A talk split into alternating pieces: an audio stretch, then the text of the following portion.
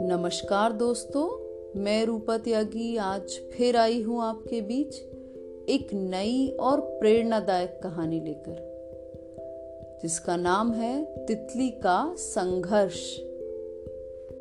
तो आइए शुरू करते हैं ये कहानी। एक बार एक आदमी को अपने बगीचे में टहलते हुए किसी टहनी से लटकता एक तितली का कोकून दिखाई पड़ा।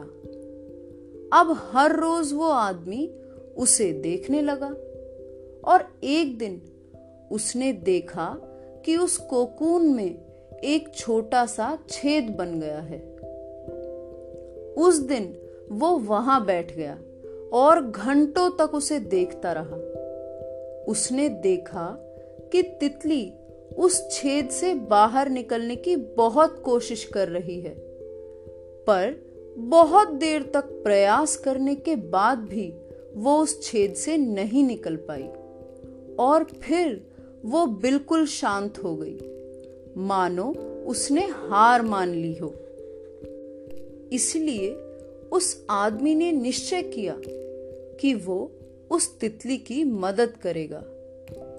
उसने एक कैंची उठाई और कोकून के छेद को इतना बड़ा कर दिया कि वो तितली आसानी से बाहर निकल सके।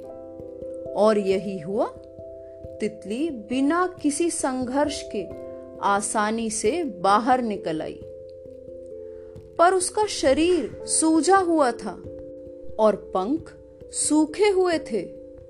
वो आदमी तितली को ये सोचकर देखता रहा कि वो किसी भी क्षण अपने पंख फैलाकर उड़ने लगेगी। पर ऐसा कुछ भी नहीं हुआ। उसके उलट बेचारी तितली कभी उड़ ही नहीं पाई और उसे अपनी बाकी की ज़िंदगी इधर उधर घिसटते हुए बितानी पड़ी। वो आदमी अपनी दया और जल्दबाजी में ये नहीं समझ पाया कि दरअसल कोकून से निकलने की प्रक्रिया को प्रकृति ने इतना कठिन क्यों बनाया है? ताकि ऐसा करते वक्त तितली के शरीर में मौजूद तरल पदार्थ उसके पंखों में पहुँच सके और वो छेद से बाहर निकलते ही उड़ सके।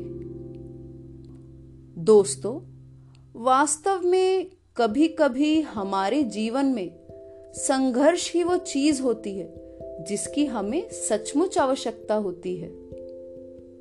यदि हम बिना किसी संघर्ष के सब कुछ पाने लगे तो हम भी एक अपंग के समान हो जाएँगे।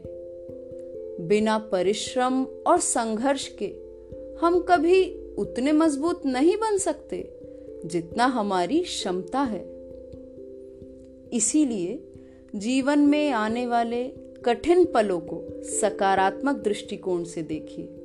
वो आपको कुछ ऐसा सिखा जाएँगे, जो आपकी ज़िंदगी की उड़ान को संभव बना देंगे। धन्यवाद। दोस्तों, उम्मीद है आपको ये कहानी पसंद आई होगी। मैं फिर लौटूँगी एक नई कहानी के साथ। धन्यवाद।